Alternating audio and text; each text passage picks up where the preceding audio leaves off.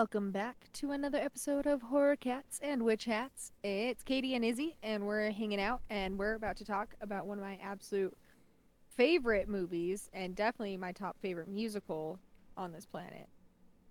Uh, I even have portraits of the main characters tattooed on my feet.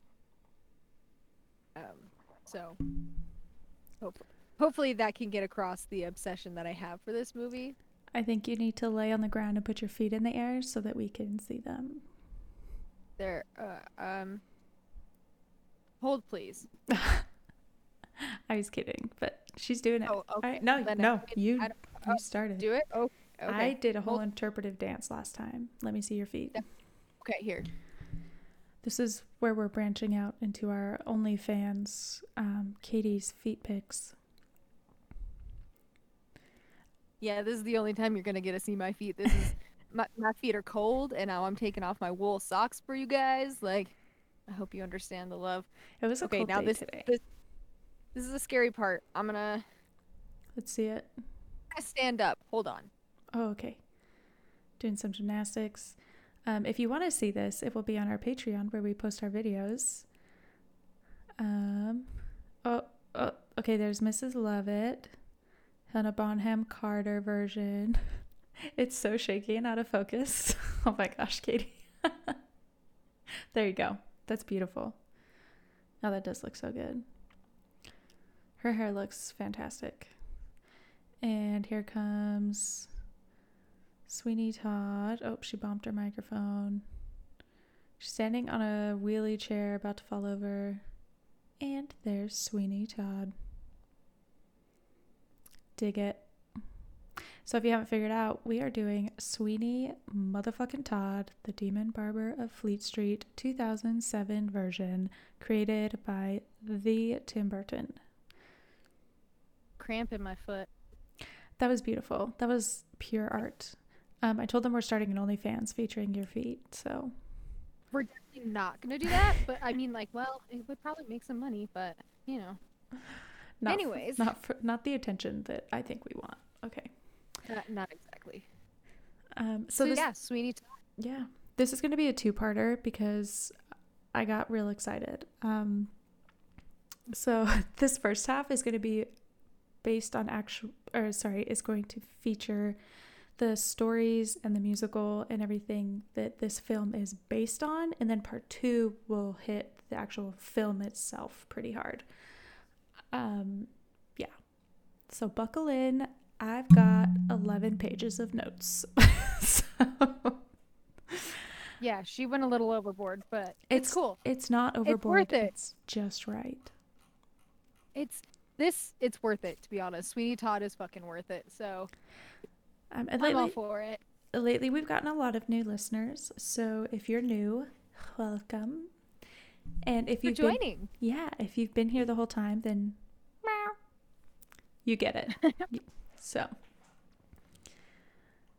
uh, yeah. So Sorry, I'm putting my socks back on. Caitlin went from naked to dressed real quick. Just doing my best here. What's your shirt? Sweatshirt? Is it Hellfire Club? Is that what it is? Yeah, my mom bought it for me. Dig it. It's honestly one of the most comfortable sweatshirts in the world too. All right. Jesus. okay. I have a new desk. Well, it's not new, but I changed desks because it's a lot lower. And now my chair hits it and it throws it off and it shakes everything. I'm sorry. It's okay. I was told Okay, I need to back so- up from the microphone a little bit because apparently people don't want to hear me breathe. So I'm trying to back up. They're missing out, man. They're missing out. So I apologize if the sound is off this episode. Okay. Anyways, Oh, so I just want to hear you breathe. Sorry, that was weird. That's what I like. Okay. Anyways, before we talk about the film, obviously, we are. Uh, Izzy did all the the history, the compiled the history of it, and uh, I have one prop. My Penny Dreadful series that has, and I'm sure we'll get into it. The string of pearls. we will. And quick side note, I'll mention this later too, but the write. I think it was the writer of this film also did the writing for the TV series Penny Dreadful. There it is. I love that show. Me too. We should do that for the Patreon next. I wanted to rewatch it actually. Okay, Well, there we go. let's do this. Um, so we're gonna sing the whole thing in honor of Sweet. Just kidding. Um, Let's be honest, Kay. I do know every word to all the songs. Um, in in order to get into one of my roles back when I worked at the haunted house, I would um, pace around singing uh, "Best Pies in London" to myself, and my I'm- security guard would like catch me doing it, and he would laugh his ass off. But like, it put me in the best headspace for being a crazy woman. We are gonna give everyone full warning. When we get there that lyrics will be sung. I was Oh, writing one out hundred like the first like 10 minutes of the movie and there's like seven songs back to back. So Yeah. i was like And they're great songs. I, they're also catchy too. Like i love the tunes. Okay. Anyways. Mm-hmm. So- all right. We're gonna do this. So before the film adaptation by tim burton that starred helena bonham carter johnny depp It was magical. yeah. It was still magic. And i'm sure the people who did it on stage were great too. But that's not what Oh, we're here to talk about. Yeah. Okay. Um, and before it was a play written by christopher bond and directed by maxwell shaw. It was a stage play a non-musical stage play right written by george dibdin pitt but before that it was a story published in a newspaper which was based on a series of songs which was based on a French oral legend.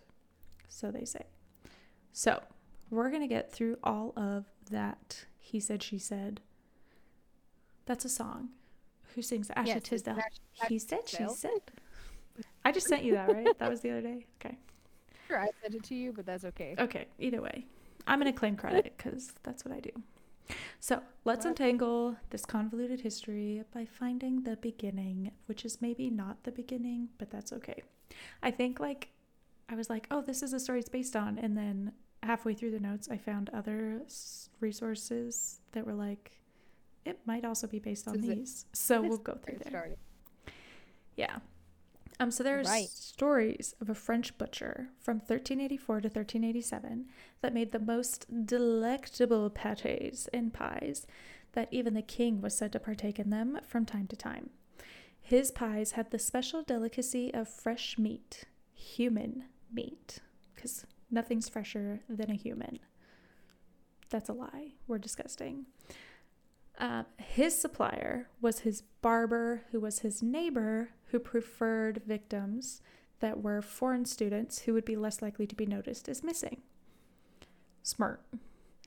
It is said that one of his victims had left his dog outside the barber shop while he went in for a shave, and when he didn't return with the puppers, his wife went searching for him. So, this is an instance where he strayed from his MO of foreign students and fucked up and got caught. He got comfortable, complacent. Do that. I do that too, and that's when I end up eating a whole bag of candy. So, um, I lost my spot. Okay. The wife and the dog. Roof, roof. Oh, she found the dog and thought. Sorry, the wife found his dog outside the barber shop and thought that the dog was just obsessed with the barber shop for some random reason. So she got the police involved and they eventually uncovered a heap of bones in the tunnels beneath the butcher, thus ending the delicious pies and the murder streak. I'm assuming that that pile was not to be confused with the catacombs that are also in Paris. But yeah, so the story I found said that the butcher, barber, and their shops were burned in order to exorcise any demons or evil. A bronze dog statue was erected on the corner to commemorate the dedicated pup who cracked the case, like Balto. With its gruesome history, the raised area was abandoned for a century until King Francois uh, that's one, allowed construction on the site. The bronze dog remained on guard until the mid 19th century when that area of the island went through its grand transformation into the present day Hotel Dieu. Um, in my island, there's this spot uh, like right next to the Eiffel Tower, and the other side of the city that's kind of like in the canal thing. I don't know, the river, I guess. I don't know what the fuck they call it. Surrounded by rivers. Um, they call it an island, but it's like, it's not like an island island.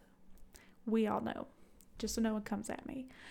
Um, so yeah.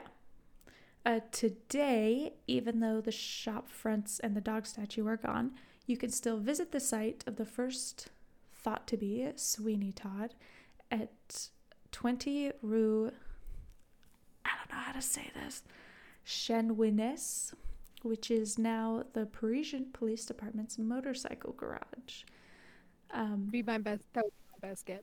Guess to be honest. there's a a long time since I've actually done French. Yeah, there's a blogger that traveled to this place, um, and in the bottom, like the parking garage beneath the police department, there's like ruins of a wall. And she said she spoke to a policeman who, it's a polizei, who uh, was like, Yeah, it's the Sweeney Todd Wall Butcher Shop or something like that. Like they still like amp it up there Okay. too. So my hands are real twitchy. I got spirit fingers going on today. Okay. I like it. Um, these are not spirit fingers. These are spirit fingers. Yeah. Amen. Uh, yeah, so there are no documents existing today that show these events actually happened. So the question is, did it really happen?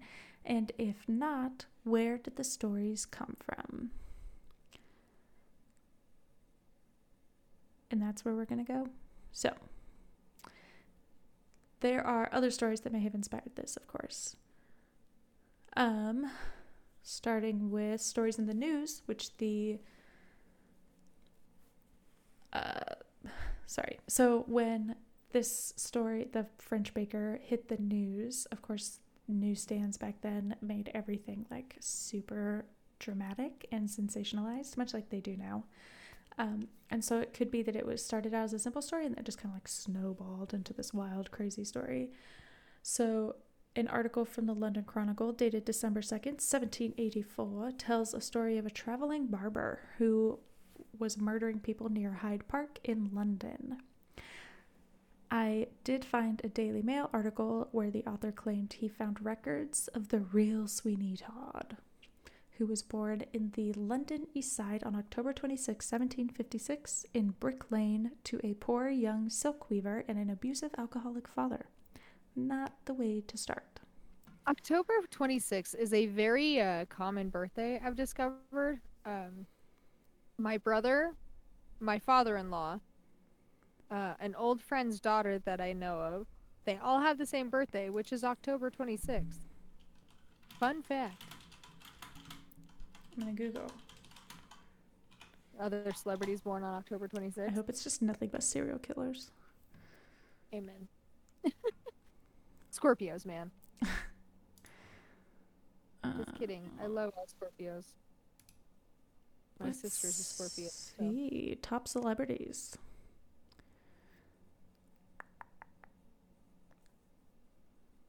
Snoop Dogg, maybe.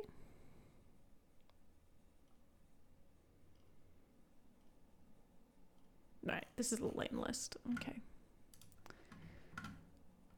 Hillary Clinton. Seth MacFarlane. hmm Keith Urban. Um, anybody else that's of real? A lot of YouTube stars are apparently famous enough to make this list. Tom Cavanagh, Cary Elwes. That's awesome. As you, if you've seen The Princess Bride, you understand. He's also Despereaux in um Psych, the TV series. Also, Julian Dennison, the guy that the kid that uh uh plays. He's a he's in Deadpool 2. He plays the little kid that, that can't control his power or whatever. Anyways, that's October 26th.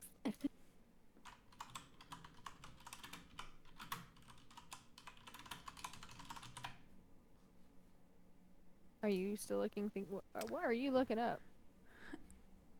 Uh,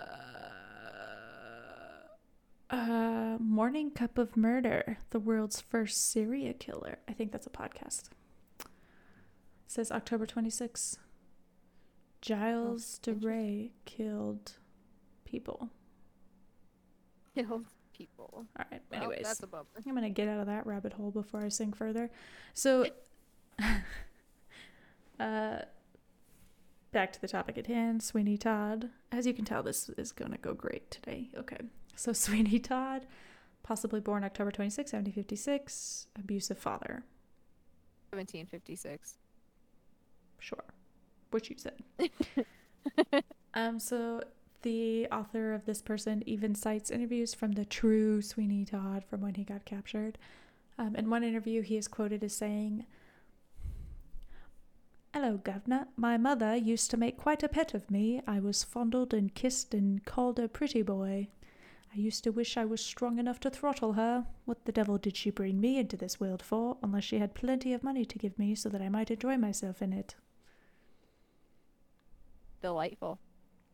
He needed to hook up with that lady who's trying to teach children to sue their parents for being born. Yeah. What the devil? Anyways, this article goes on to say that Todd was inspired by the Tower of London Museum, where he spent most of his time escaping his home looking at the torture stuff. So, Oh. I don't really know the history of London, um, so I Googled. And the Tower of London was built in the 10,000s. And, sorry, the 1000s. We're not to the 10,000s yet. Okay, star date 10,000 Yeah, right? um, in the 1000s and was a residence for royalty until the 1700s. It was a prison where many royals and, uh, like all of King Henry VIII's unfortunate wives, were kept there, along with Elizabeth I prior to being executed. Public executions. I want to see the musical. Um, is it called Six? The Six. Yeah, it's called Six. I want Um, to see my that. friends just saw it in Colorado. The costumes are incredible. Yeah, it looked amazing. But anyways, um, digress. Also, there was a TV show that had, I think it was called King Henry, maybe, um, or Henry VIII or something like that. Um, and it had that really hot coach from Bend It Like Beckham as King Henry. I think uh, that's the Tudors. The Tudors, yeah. And then the girl who plays uh, uh, the Boleyn girl, um, she is the queen that married the late the girl that marries Joffrey after Sansa, um, after like the whole Sansa thing, that ends up getting blown up in a church or whatever. She's gorgeous. Right. Anyways, a whole lot of hot people in that show. That was the moral of that story. Um, so public executions were held on site for centuries, with the final one occurring on the 15th of August, 1941. Not too long ago, if you ask me. Starring Josef Jakobs, who was executed by firing squad at the tower, having been found guilty of spying for Germany during the Second World War. Be like to watch a fucking firing squad and be witness to that. I would. That's. mm. It was a really dark time for the world, so it was kind of just like walking through the streets to the market that day. After the war, they were So like, eh, "What? What else can you do?" You know. Um. But yeah, so what I'm trying to say is that I'm not sure it was an actual like museum with displays during that time, although I could be wrong.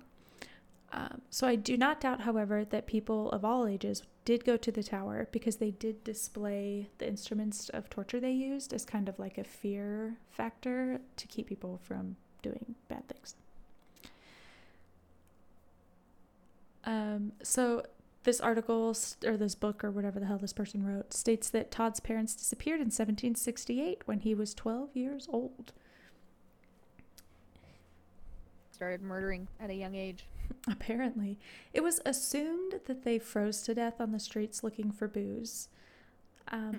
But I think if he hated his parents so much and was contemplating murder and torture his whole life, it wouldn't be a stretch like you just assumed to assume that he murdered his own parents or had some sort of Yeah. hand in it. Dun dun dun.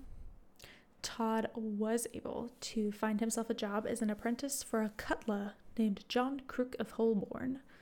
A cutler is someone who makes and sharpens blades and things, and this one specialized in guess. Um, straight razors, Yes. axes. All the same thing. Yeah, pretty much. I'm just trying to like picture someone like the big old thick axe. Yeah, I'm pretty sure I've seen it in a movie. I feel like I've seen Somebody that. used like a hatchet or something that somebody. Yeah, Yeah, I'm yeah. something, something like that. I know I've seen it. Probably wasn't as a close of a shave, but it's not undoable. No. In 1770, at age 14, Todd was arrested and imprisoned for theft, where he got an apprenticeship for the prison barber named Plummer, who was in charge of providing a clean shave to those about to be hung. So he was a plumber who cleaned. I mean, it works. And also, they were like, listen, we want you to look your best while we hang you in front of your family, friends, neighbors, and the rest of France. Or London, wherever the hell we are right now. Uh, so Todd That's- managed. Go ahead. I was gonna say it has to look good, right? Yeah. You don't want the like rope to chafe, you know? Exactly. Gets itchy, those beards. So Todd managed to survive his five years in the clink and became a street corner barber on the main streets of London at the age of 19.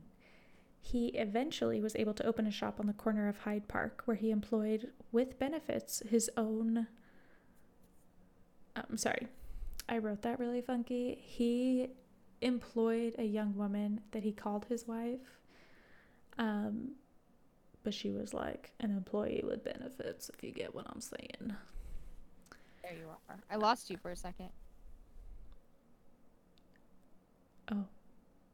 I hear. Can you hear me? Yeah, your like uh screen is it's not like awful, but it's not super clear, so I think your internet's probably being a little questionable. But I'm gonna keep going. So Okay. because you keep going. I'm gonna. Yeah. yeah, you're not like cutting out at all, so you're probably fine.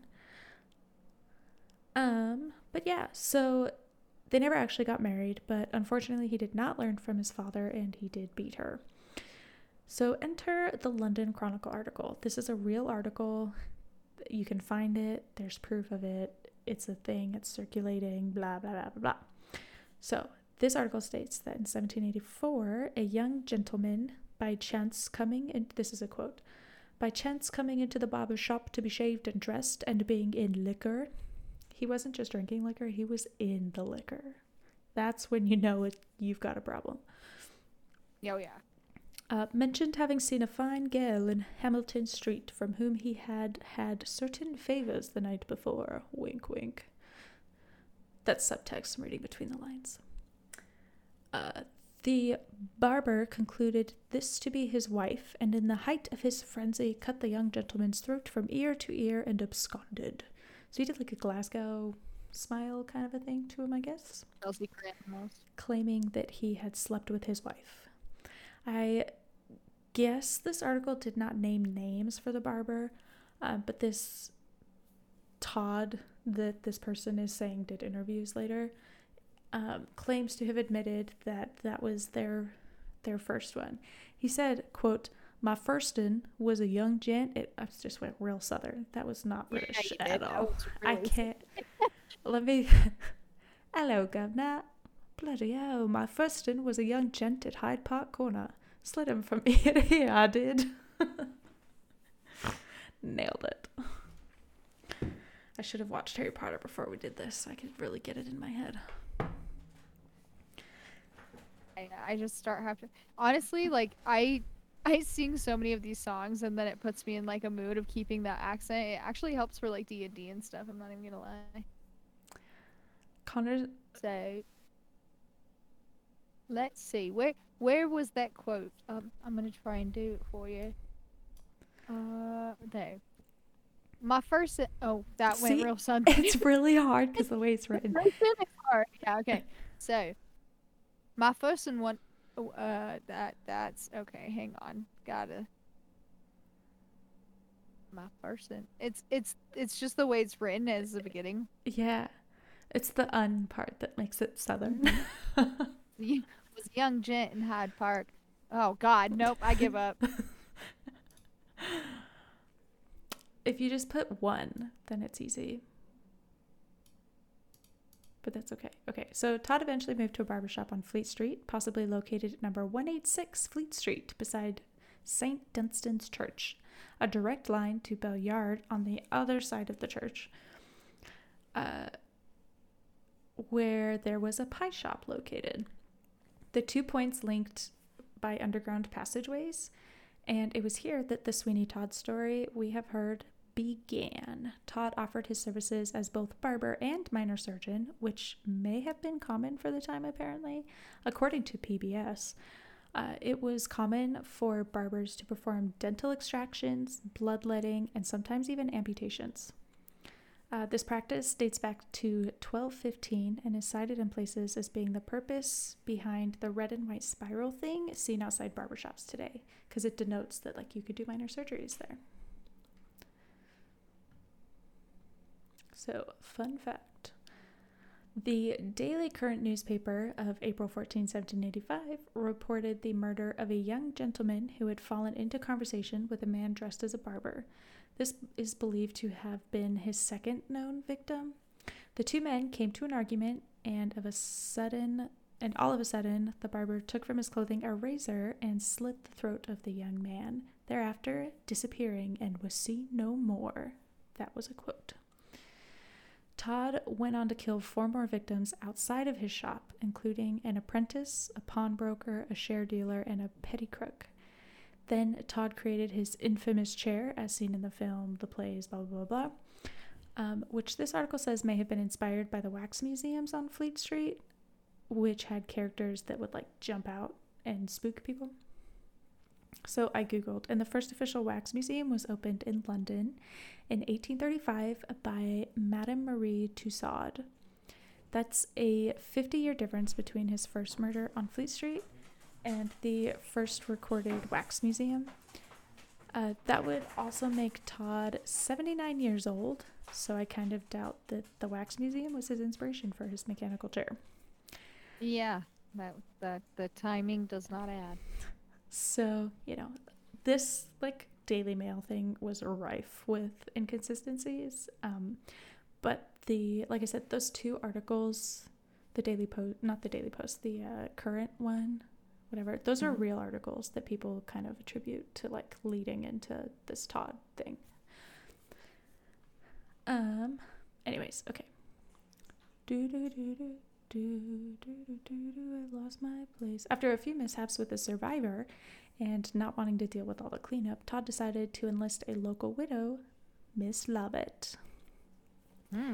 The two went into cahoots and started a murder spree filled with an abusive relationship. He was not a nice man. He killed the people and dumped them into the tunnels, and she moved the meat through the tunnels into her bakery and sold them as pies. Yummy. And of course, the rotting remains smelled awful and led to their downfall, just like in the movie. The reports caught the suspicion of Sir Richard Blunt, the police magistrate at the time who had Todd's shop watched, and he even got shaves there, but never alone, of course, because he was like, listen, I need to be clean. You're the only one, but I'm bringing a buddy. Idea. Yeah, travel in pairs. Eventually, he searched the tunnels and found all the rotting remains in the tunnel to the bakery. They also searched Todd's place and found all the souvenirs he'd stolen from victims. Listen, if you're going to murder someone, don't keep anything. That is rule not. number one. Souvenirs are not worth it. Souvenirs. Actually, rule number one is like don't do it in front of people, but rule number two is don't keep shit. Uh, yeah. So the pair were arrested, and Mrs. Lovett killed herself by ingesting poison she bought off a guard in prison. Bummer. Todd was charged at the Old Bailey with a single murder, um, which was that of Francis Thornhill. The attorney general for the prosecution described how Thornhill had been commissioned to take a string of pearls worth, I think this is, they do quid there, right? It's quid, like 16,000 quid, maybe, might be what that means. or pounds. A euro. no, that's not a euro. That's not the sign for euro. You're euro. right. That's a euro. You're It's right. either Uh, quid or pounds. I don't know. I think it's quid. I'm just we're just this whole thing is just going to be um an assault on Londoners cuz we Yeah. don't know anything and we keep doing their accent. I'm sorry. Please don't get mad at us. I believe it's a quid. Yeah, yeah. That's that's. I search it, and that's the the the symbol that keeps popping up. So I believe it's sixteen thousand quid. Cool. Um but anyway, so this Thornhill guy was taking a string of pearls. Not the pornographic kind, so get that out of your mind. Put it in the gutters. Wasn't even there until you mentioned it. My God. What wasn't for you? It was for our nasty listeners, okay? Um, but on the way to deliver them, he went into Todd's shop to be shaved and was never seen again. So Todd later pawned this string of pearls for 1,000 quid. He got jacked. Yeah, it's a bummer. Thornhill's case inspired the story The String of Pearls, a serial story published in a weekly magazine in 1846, which we will get into next. Uh, Todd was found guilty after only five minutes of the jury deliberation, and he was executed in 1802. So, at the very end of this specific article, it has a statement that says, adapted from the book Sweeney Todd, The True Story of the Demon Barber of Fleet Street, the real story of the Demon Barber of Fleet Street, published in 2007 and authored by Peter Haining. That whole fucking thing was the title. It was a whole lot of stuff. Um, That's a lot. Yeah, so this Daily Mail article was just a summary of the book. The reviews for the book say, yeah, claims to be based in truth, but it's 100% not truth. the author claims that Todd killed 160 victims. I don't know how he would know. He doesn't. Oh, some of the reviews say he doesn't cite any of his like sources. Um, he just claims like, oh, this said this and he said this and this did that. Um, so that's just like I'm just counting it as like lore. Um, like I said, I know the article of the murderer at Hyde Park, the barber murder at Hyde Park is true. Um, the French lore is like a long-standing one. Um, so those two things are like can be found. Everything else about the actual Sweeney Todd existing, not. So, moving on. Another historical inspiration may have been the 1818 libel suit filed against James Catnach, which is an unfortunate last name. Cat Catnach. He needs an S. Cat snatch. Or cat snatch. Cat.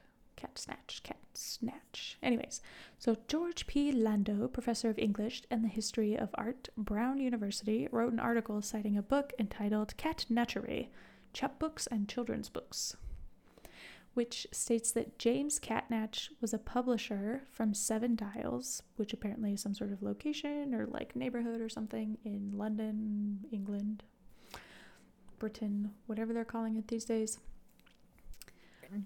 Uh, that specialized in the production of broadsheets and song sheets costing a penny or less for sale by street vendors with a specialty in the last dying confessions of murders and their sensations. He also made children's rhymes. So, you know, like the London Bridge is falling down. It's fucked up. All of those. All- They're very dark. The rosy. Yeah, dude, that was so fucked up. There are sources that say the first written tale of Sweeney Todd comes from the ballads that Catnach published. In 1823, when James Weare was murdered at Elstree, the Catnach full, true, and particular account had to be set up in eight forms on four different presses, and working day and night for a week made 250,000 copies that were pulled off and sold. Other excellent lines were the births, marriages, and deaths of royalty, divorce cases known as Crim Con. Um, and seamy life story, seedy life stories of whorehouse keepers, thieves, and villains of all kinds. There were also regular lines of coarse ballads, fairy stories, and pious exhortations. So it's kind of like tabloids, um, but like Mhm. all the raunchy nastiness of tabloids. So Weare was murdered by John Thurtell after a weekend of gambling together. Thurtell owed Weare a lot of money by the end, and knowing he would never be able to pay him, decided to kill him instead. And, like, even, you know, he was like, I declare bankruptcy, I'm just to murder you so I don't have to pay anything. Um, he shot him in the face, but Weare still survived, and while attempting to escape, Thurtell caught him and slit his throat. A necklace of pearls, like the blood dripping down, if you're Mhm. not picking that up. Um, uh, yeah, so that is where that came from. Uh, but then he proceeded to bash his head in with the pistol because he was like, he's not dead. Thurtell and his accomplices were all arrested. I think two guys helped him or something like that. Yes, and all three murderers were indicted. Thurtell was hanged January 9th, 1824. Hunt, his uh, accomplice, transported to Botany Bay and later gained his freedom and became a respectable police constable in Australia. Oh. Yeah. Because, you know, everyone just shipped their, pol- their criminals to Australia and they started a nice little place down there. Um, the This third person's name is hilarious. the third accomplice, uh, Probert or Probert, I'm not sure. I would I would call it I would say Probert, but that's just me. I think we should just call him Pubert. Pubert. He was And given yeah. a deal to testify against the others um, and had to resort to crime to support himself after he became a social outcast because everyone was like, not only are you a murderer, murderer, but you're a tattletale. So, you know. Stitches get stitches. Exactly. Um, and he was hanged a year later at Newgate for stealing horse from a relative. Oh, okay. Um, so, anyways, that happened. That's a real thing that happened. And Catnach, the guy who like makes these tabloid things, made his money off of sharing this story that was like super sensationalized. And he would, much like tabloids, share stories whether they were true or not. And the tabloid of the 1800s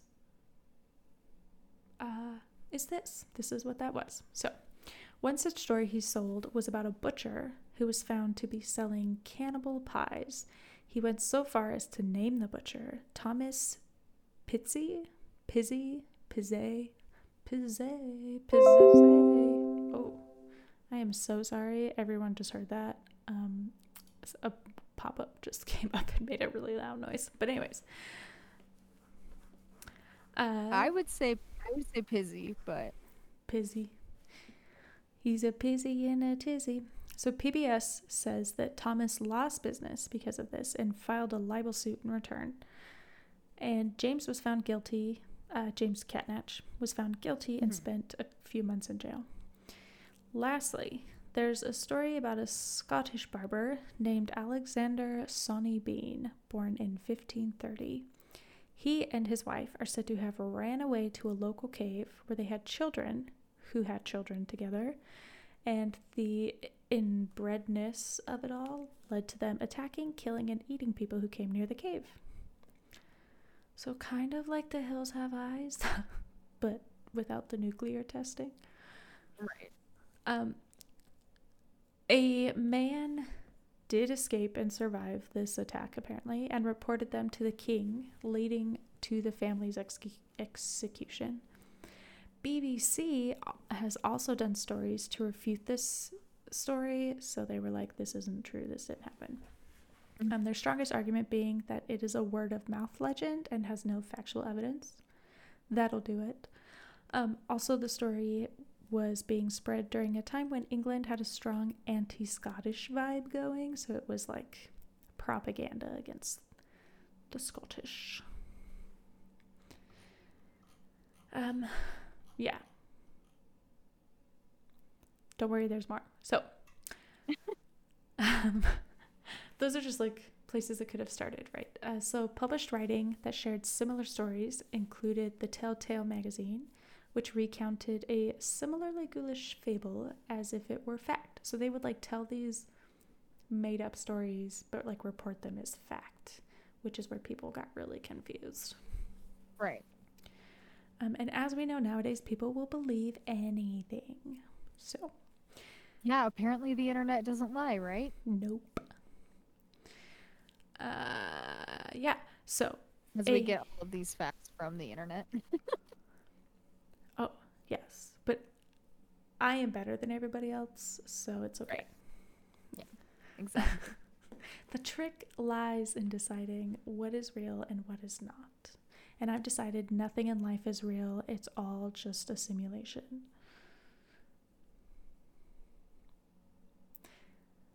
But, yes, okay, so um, a terrific story of the Rue de la Harpe, Paris.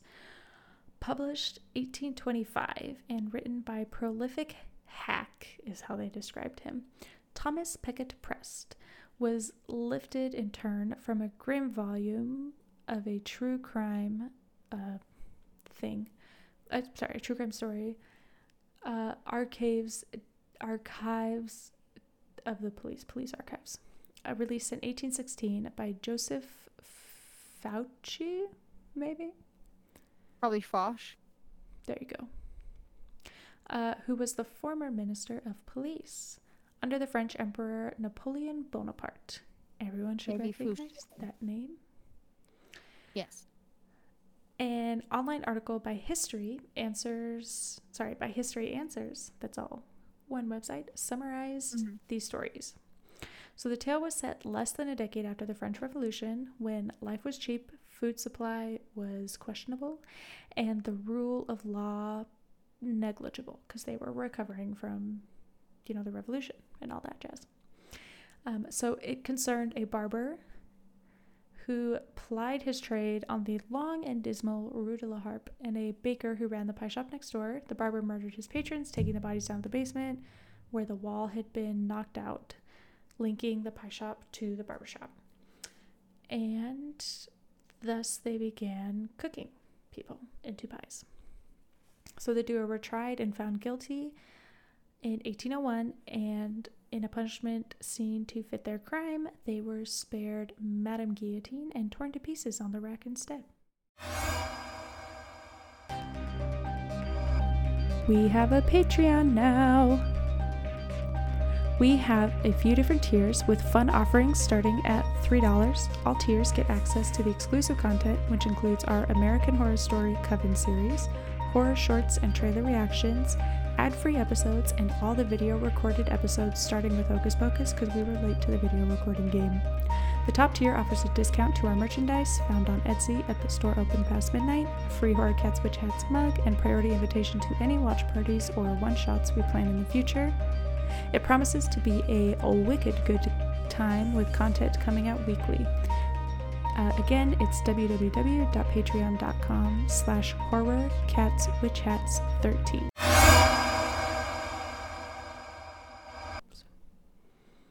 You know, gu- guillotine, quick, the rack, not so quick. Yeah. Uh, the story was reported in Britain as well as France because it fit the increasingly hostile narrative that sought to portray the new French Republic as like dangerous and barbaric. Um, cannibalism has always been a go to for propaganda whenever a civilized nation wants to undermine another one by calling them savage or barbaric. Um, col- colonies did it for indigenous persons. We've done it for, or like, um, they did it when they were discovering, you know, Mexico and South America and all that jazz. They were like savages, cannibals, uncivilized. Right. So, yeah. So that's all of the detail that Izzy went searching for, for all of us to discover. Because I didn't know half of that. I'll tell you that. I love Sweetie Todd. I've never gone into that much detail before. I thought it was literally just the musical, like the Broadway musical. And then it was like, Oh, oh, but that's based on a play. And then it was like, oh, but that's based on this. And then it just kept going and funneling further and further down. and as you can tell, Izzy's really good at just falling down the rabbit hole really quickly. I know that's part of the reason some of our episodes come out late because I'm like, listen, I fell into a rabbit hole for eight hours and now I never want to look at this again. so, So basically, what the real known basis of the story, as we know it for Sweeney Todd, is from the writings of Thomas Prest and from James Malcolm Rymer, which was first published in the People's Periodical Penny Dreadful of 1846. I have a, uh, I'm holding up a book. It's a beautiful book. Um, it's a Penny Dreadful collection that was uh, compiled by Stefan. Oh, this is this is a name. Uh, Zimanowicz. I think it's Zimanowicz, but it starts with a D. You know, because whatever. But the String of Pearls is the very last story in it. I don't even see that.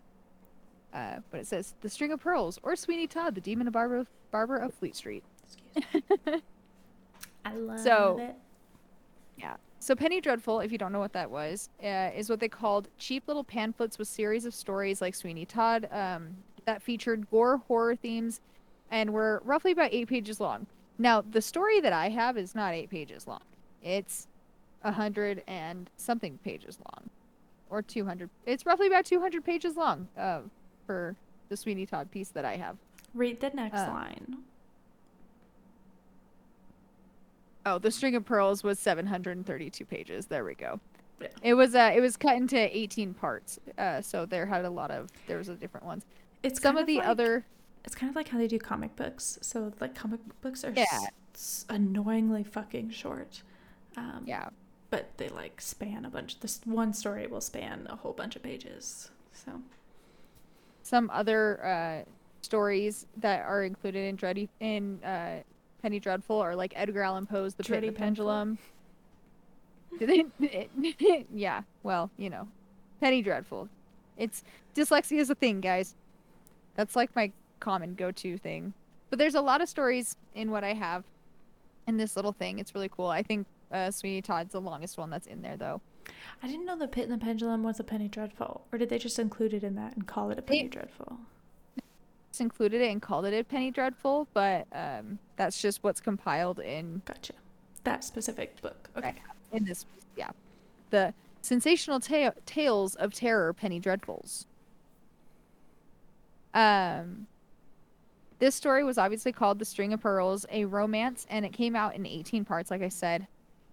It was published as a full book in 1850, which spanned 732 pages. It's it's quite the long uh, long story, but it's pretty cool. A website called Caitlin Duffy summarizes. That's awesome, spelled just like my name. Go Caitlin's Yeah. the string of pearls uh quite nicely oh summarizes the oh it summarizes it quite nice, nicely sorry. I i misread that for a second got confused. Um but the sh- it will be some show notes as we go through and um take all of her work. Show notes as in like next episode right? No, so the show notes are um, when you look at our episode, there's like a description. That's what I call the show the notes. comments Yeah. got it got it got it And in those, if you don't know, in that description, I always put the links to where I find all of my information from. Um, if we reference any specific articles, YouTube have videos, stuff like that. yeah Yeah, you can find all of that at the bottom of that like description. Um, yeah. what do they call it? The the caption, right? That's the cap. That they call it the caption or whatever. I don't whatever. know. Anyways, we're gonna put it in there so you can see everything and and know where all of this is coming from. So, the String of Pearls. It takes place in 1785. Uh, police persons Lieutenant Thornhill gets a shave on his way to tell Joanna that her lover is lost at sea. Uh, he was supposed to deliver a necklace of pearls to her that her seaman had left for her in case of his ultimate demise. You know, like And- we uh In case you missed it, the seaman left a necklace of pearls. Just so we're all, All right, thank you. on the same Thank you. Needed that. So needed that. Summarizing. Uh, That's what I'm good at. so Thornhill's dog alerts the uh, the colonel friend, and he, along with Joanna, investigate his missingness. And Joanna dresses up as a boy and appear uh, and as an apprentice for Todd for Sweeney Todd. So it's a little bit different than the the the movie, but Todd has another apprentice at the time named Tobias Ragg, and he figures out his murderous ways. Uh, so Todd has him placed in Mr. Fogg's asylum and pays him to make sure the boy dies in his sleep. Dark. That's unfortunate. I mean, he could go Uh, worse ways, I guess. Yeah. So during this time, Mrs. Lovett is making the pies that uh, are from Mr. Todd's victims. And it turns out this is a highly convoluted story. I almost just knocked over my water. I'm so sorry. Uh, so it was a it was a highly convoluted story with like a lot of changing identity and mystery. Kind of slightly like Midsummer Night Dream, Midsummer's Night Dream, um, with like the plot twist. So Caitlin Duffy does. A, I just love that her name's Caitlin. We're just so cool. Caitlin Duffy does a great job talking uh, through all the themes and the historical relevances, which relevance, which is really cool. Um, but we're not going to steal her ideas. They're just really smart. So go read it because it's actually a pretty good uh, explanation of everything. Um, but PBS says that Sweeney Todd became a play almost immediately after with George I think it's Dubden Pit, right? Dubden Dibden Pit. That Dipped sounds in pit. terrible. He was dipped in a pit. He's dipped in pit. Was He was. Uh, so PBS writes, uh, or PBS uh, writes was a hack playwright of the of the time who stole another person's ideas. Sorry, that's just written really weird, really oddly to me. There's probably some words missing because this was at the end of my eight-hour whole Yeah. Google Google hole. I It's fell into the pit of Google. So uh, George rewrote it, rewrote it as the String of Pearls, the fiend, the fiend of uh, Fleet Street, and advertised it as founded on fact. As we know, not exactly true. I mean, there's The a lot was- of movies even nowadays that are like based on a true Based story. Based on true story. But then you Google the story and it's like, yeah, not at all. The Strangers, aka one of them. Um, so the play was set in the reign of George II, which was the late 18th century, and it debu- debuted on March 1st, 1847, at the Hoxton Theatre in London, which was the se- uh, which was a theater specialized in sensational melodramas. Um, ever since, speculation has ranged about whether the demon barber was real or not. Which we just talked just- about. So- Uh, I- the next time it w- oh Sorry, I'm just gonna say I think it's pretty safe to say that I feel confident in saying that there was never an actual barber that slaughtered people and gave them to his pie making friend who cooked them into pies. I feel like that never actually happened. Something in my soul of souls tells me, nah, dude, it didn't happen. Fair. Understandable. I don't know. I like to think that it did, but at the same time, like it's super fucked up to make a bunch of people like, can- like cannibals without them knowing. So But I'm just saying, we know a baker. I can cut hair if I have to. It won't be pretty, but I can do it. So I mean, at that point, are you really cutting the hair if you're just slitting the throat? So I'm gonna get to into it how? in the movie, but he spends so much time actually shaving them before he just murders them. I'm like, why are you shaving? Like, how much time are you wasting? Likes to appreciate his work. People don't want little stubby hairs in their pie. Exactly. Um, so the next time that this work would be reimagined was in 19, uh, 1936.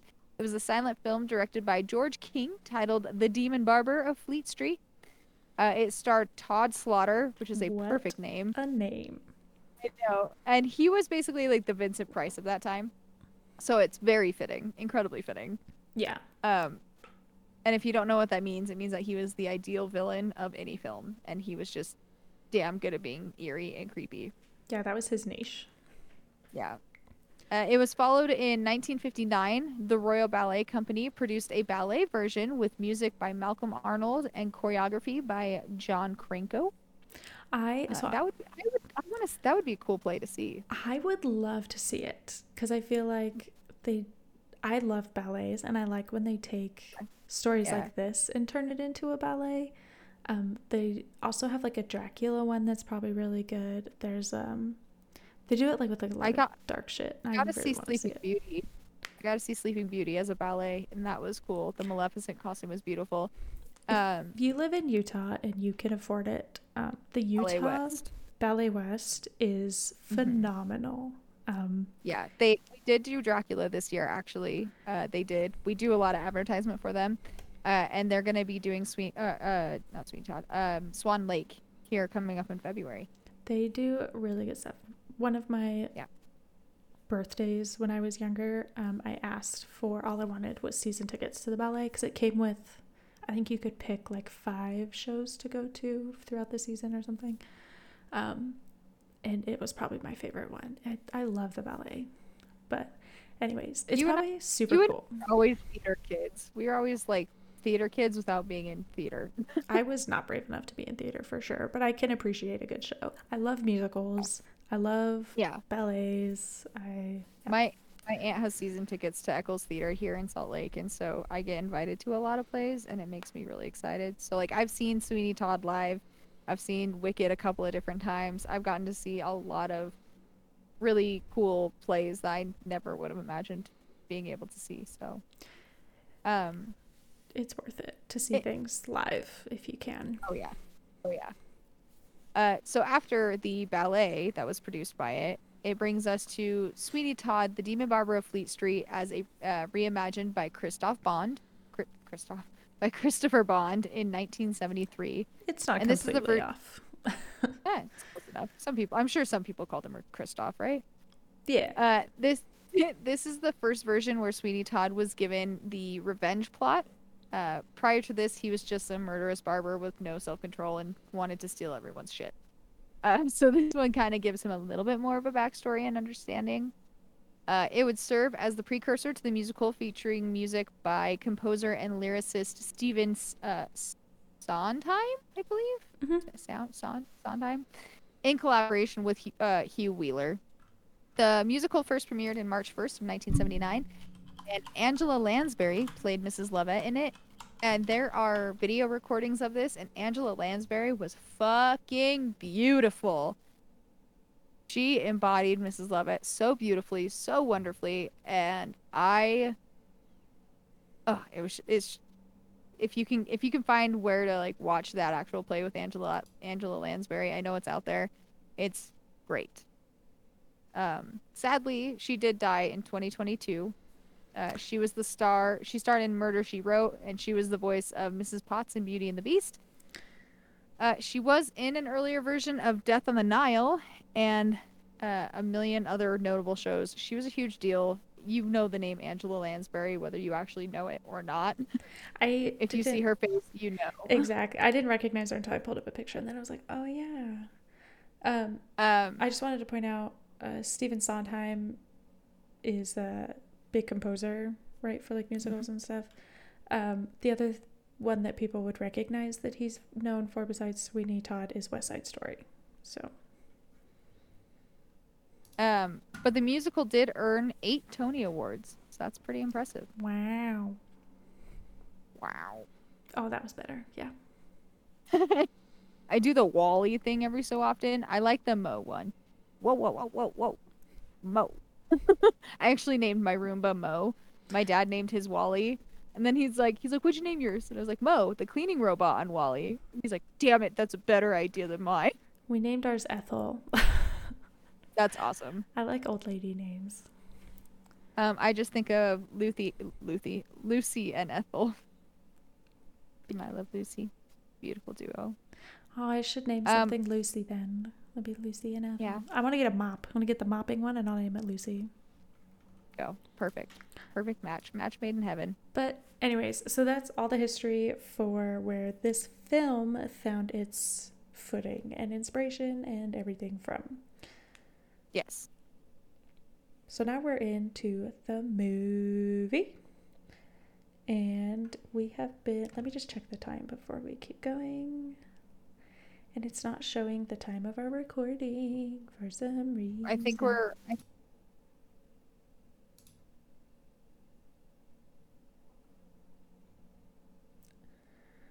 Um, yeah, usually it shows it at the bottom, but it's not showing for some reason. Oh, there it goes. Uh, we're at 58 minutes, so we'll Okay. I'm okay to keep going if you are. Fine. Cool. I just wanted to check. Um, but yeah, so talking about the movie. It released in 2007, as I said, directed by Tim Burton, who apparently is like really big in Europe. I learned. Um, Awesome. there are a bunch of what's the word? I'm gonna have to look at my notes because now I can't remember.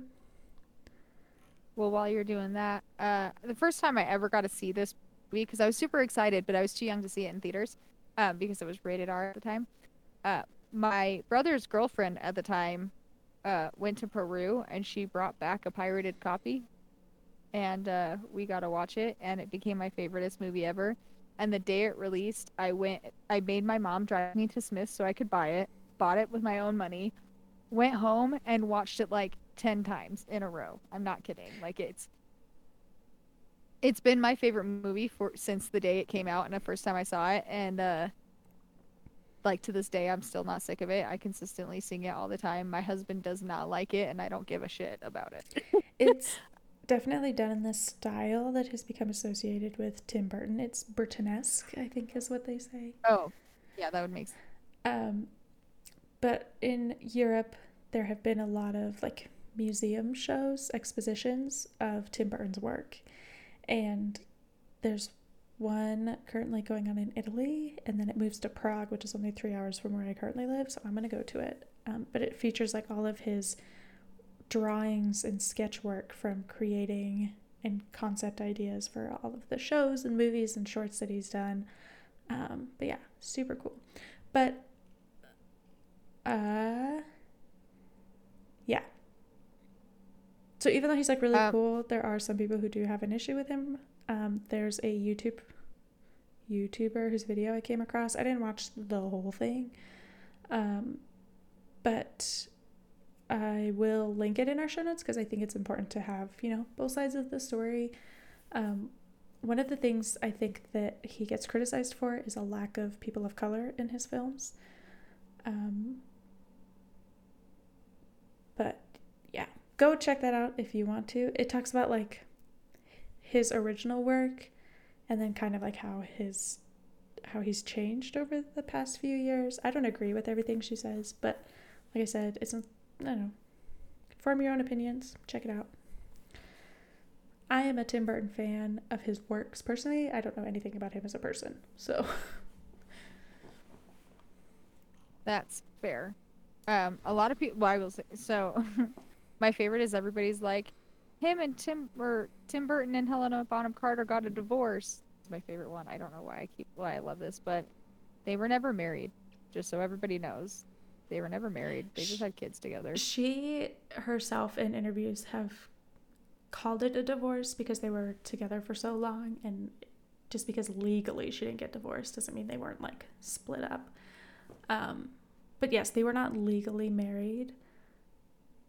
Um, but she did wear black as like a mourning of the death of their relationship. But it's neat that they were together. I think that's just really cool. They, I thought they were beautiful together. They were together for And I was- 14 years or something crazy like that. Yeah, like- they were together for a very, very long time. Um, I can't find it right now, but there is a really cool book that my friend has that I really actually want, and it's like an in-depth, like behind the scenes of Tim Burton's creation of uh Sweeney Todd, and it has like his like drawings of how he imagined it to look for a minute. And I love Tim Burton's artwork, I and think so uh, one of the unique things about Tim Burton is that he was an artist before he became a director. And like directing is an art, but he was like a visual drawing creator artist. Um, and he brings that into his direction, which is really cool. yeah. And he has Um, a unique style, and you can tell when it's Tim Burton. So Right. So, um, like we were saying, uh, if you don't know Tim Burton, you you know Tim Burton. if you I'm don't tell know, you right we're now. telling you right now. You know. I'm sure you've seen at least one of his movies because he's done things like Pee Wee Herman's Grand uh, Big Adventure, which uh, he then did Beetlejuice, Batman, Batman Returns, which are my Batmans. They're so fucking ones. dark. They're, They're good. so fun. They're incredibly dark. They're really fun. Uh, but Uh, those and are those are the Go ahead. I was gonna say those are the Michael Keaton Batmans, which he is my Batman, one hundred percent. Um, Jack Nicholson is the Joker. No, Jack Nicholson is He's the Joker. Jack Nicholson is Two Face. Two Face. No, Jack Nicholson is the Joker in Batman. Okay. I'm gonna go with what you say. Um. Oh, I'm. You're right. You're you are totally right. I am thinking of Tommy Lee Jones, who is Two Face. Yep. My bad. My bad. Uh, Nick Jack Nicholson is the Joker. Obviously, he died. Okay, yeah. Danny DeVito's the Penguin. Michelle Pfeiffer uh, is Catwoman.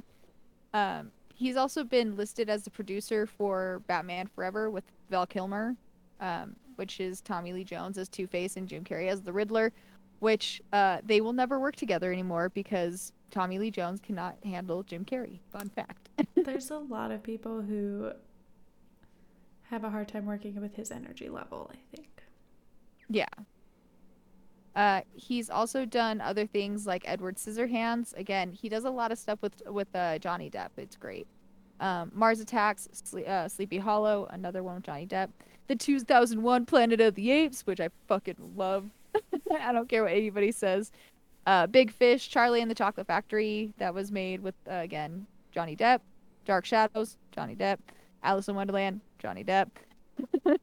and Wednesday, the the TV series that is currently on Netflix, which is really really good. Um, Johnny Depp is the voice for the Corpse Bride too, right? Yes, he is Victor. With this ring.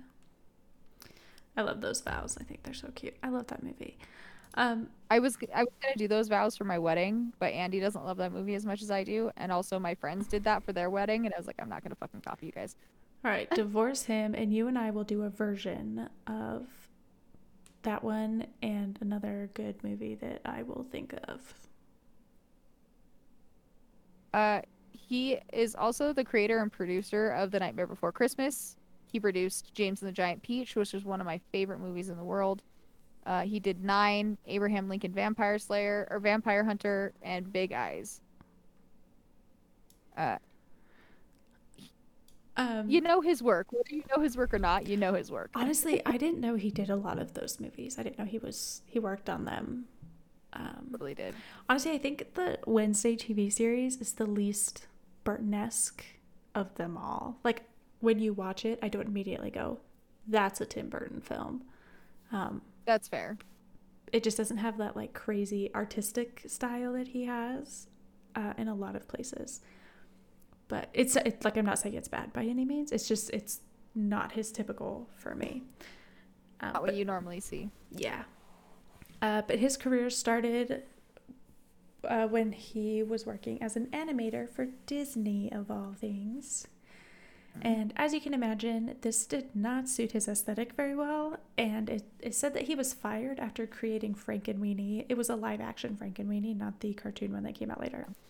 Um, but it was deemed too dark for the Disney audience. I Um, can only imagine why. I love the the animated one, the claymation. I do too. It's His claymation is so well done. he is in some circles. I don't know if it's universal, but he's considered like bringing bringing back claymation into like the what we know of it now. Um, Oh. he was the one who like made it big again. Um, I thought he directed the the uh, Nightmare Before Christmas, but it, he just So that's because it says Tim Burton's Nightmare Before Christmas, and they kind of screwed over the director. There's like a whole issue about this, and the director was pissed about it. well he wrote the Uh. story. Yeah. um, which is why it says that. But I I thought he had directed it and he didn't. But he Yeah, a lot of people think that. he did produce it. I'm sure he did a lot of the claymation part. Like there's no way he Oh. was hands off. Yeah, no, of course. Um, but yeah, so yeah, he's just like a dark Dr. Seuss because his work often features um, like the idea of otherness. It's people who don't fit in. Um, Mhm. They're in small societies. There's lots of subdued coloring. It's very morbid storylines. It's all about the macabre. Um, it's got that unique Dr. Seuss type artistry. Uh, that's really Dark, dark Doctor Seuss, pretty much. yeah. Um, and like I was saying before, and like many other directors we've talked about before, uh, he tends to use the same cast for a lot of his films. um, which again we all love seeing. Well, I love seeing, but Yeah, some this people uh, like really dog on him for that, but I actually I really think it's great. I think it's fun. I Yeah. I like it when it So shows their range because none of those parts are the same. Like no, Johnny oh yeah, no, Johnny. Depp from Ichabod Crane to like Dark Shadows to Sweeney Todd, they're not they don't have the same feel. So it's neat. obviously Johnny Depp is in there, but Helena Bonham Carter. He also used Alan Rickman a lot, who was the judge in Sweeney Todd. Um, rest in peace, you beautiful human. Um, but they uh they they all have parts in continuously throughout his movies, so it's really cool. I like seeing that. Um, plus, like I, we say every single time, that tells you that like those actors are genuinely probably f- good to work with. Yeah, So, um, but his first works, like that he did with Disney, are shorts that we will do a Patreon exclusive reaction to. Um, but I will list them still. There is Stalk of the Celery Monster, Island of Dr. Agor, King of Octopus, and one called Vincent, which I think he later turned into a longer film, maybe. it's like your microphone just switched. Can you double check that? It just sounds like I hear more background and like echoiness rather than It might be just Your- because I was super far away. was. Okay, never mind. Don't listen to me. Cut that part out. My bad. No, it's fine. Um, should I reread that? Maybe just because it sounded a little echoey. Where did it um start from? Like the whole conversation with the shorts. Yeah. Okay. Um, so his artwork is featured in a lot of shorts that he had done during his time at Disney. Um, they weren't picked up for like films and stuff because his art was considered not Disney enough. Uh, he had Stalk of the Celery Monster, Island of Dr. Agor, King of Octopus. There's one called Vincent that I think he later turned into kind of a longer feature. Um, I want to do some of these for like our horror shorts reacts for the Patreon, but you, I think you can find them probably on YouTube. Um, he is quoted as saying that like Disney fucked up because they have turned too much to computerizing everything and they like no longer really do like a cartoonist art group anymore. Um, it's all computer generated, and so he was like, they don't do that anymore, and now a film is going to come out that's back to the original like cartoon animation drawings, and then they're going to be like, oh my gosh, we need to do this. It got big. Um, but yeah, he's really big into like the original art forms, I guess. So the this is written by John Logan, Hugh Wheeler, and Christopher Bond, like we were talking about earlier. John Logan wrote the screenplay adaptation and was also the writer for Gladiator. That's my is a- favorite movie. It, it's a damn good movie. I love that movie. Um, he was also uh, the writer for a lot of other movies that like I have loved that people don't, which include um, Star Trek Nemesis. people fucking hate that movie. I think it's awesome. I just like I grew up Star on that Trek. movie. It's just I mean, yeah. Uh, he also did The Time Machine, Sinbad, The Last Samurai, Rango, which has Johnny Depp, which is one of my favorite fucking movies ever. And the way they directed that was so cool and so well done. Anyways, I think he The also Last did Samurai Skyfall. is like one of your dad's favorite movies, isn't it? I feel like he likes it, but it's not one of his favorites. okay. I, mean, I just like I picture the VHS tape in your house so prominently. Yeah. Oh yeah. I know. He totally, he totally had it. So Um, but he, he also did Skyfall and Spectre for the 007 movies, and of course he did Penny Dreadful, the TV series. Which it sounds like we're gonna do those for our, uh, some of our TV shorts on Patreon. I don't know how short they are, but Right.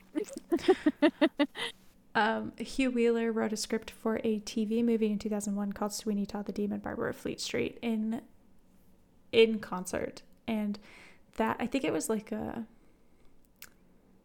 I want to say it was kind of like they were filming like a stage, is I think what it kind of looked like. I don't know. But it did have Neil Patrick Harris as Tobias Ragg and Patti LuPone as Mrs. Lovett. Love it. Sorry. For those that have watched the movie and don't know who Tobias Ragg is, I hope you would understand and connect that Toby, to, eh, Toby is Tobias Ragg, but for some reason, sometimes people won't notice that. Anyways, so should we start with the movie? Let's start with the movie. We're going to start with the movie and then we're going to cut it off and leave everyone hanging. And then next week we'll do the second part. where uh, okay, where do we want to cut it? Um,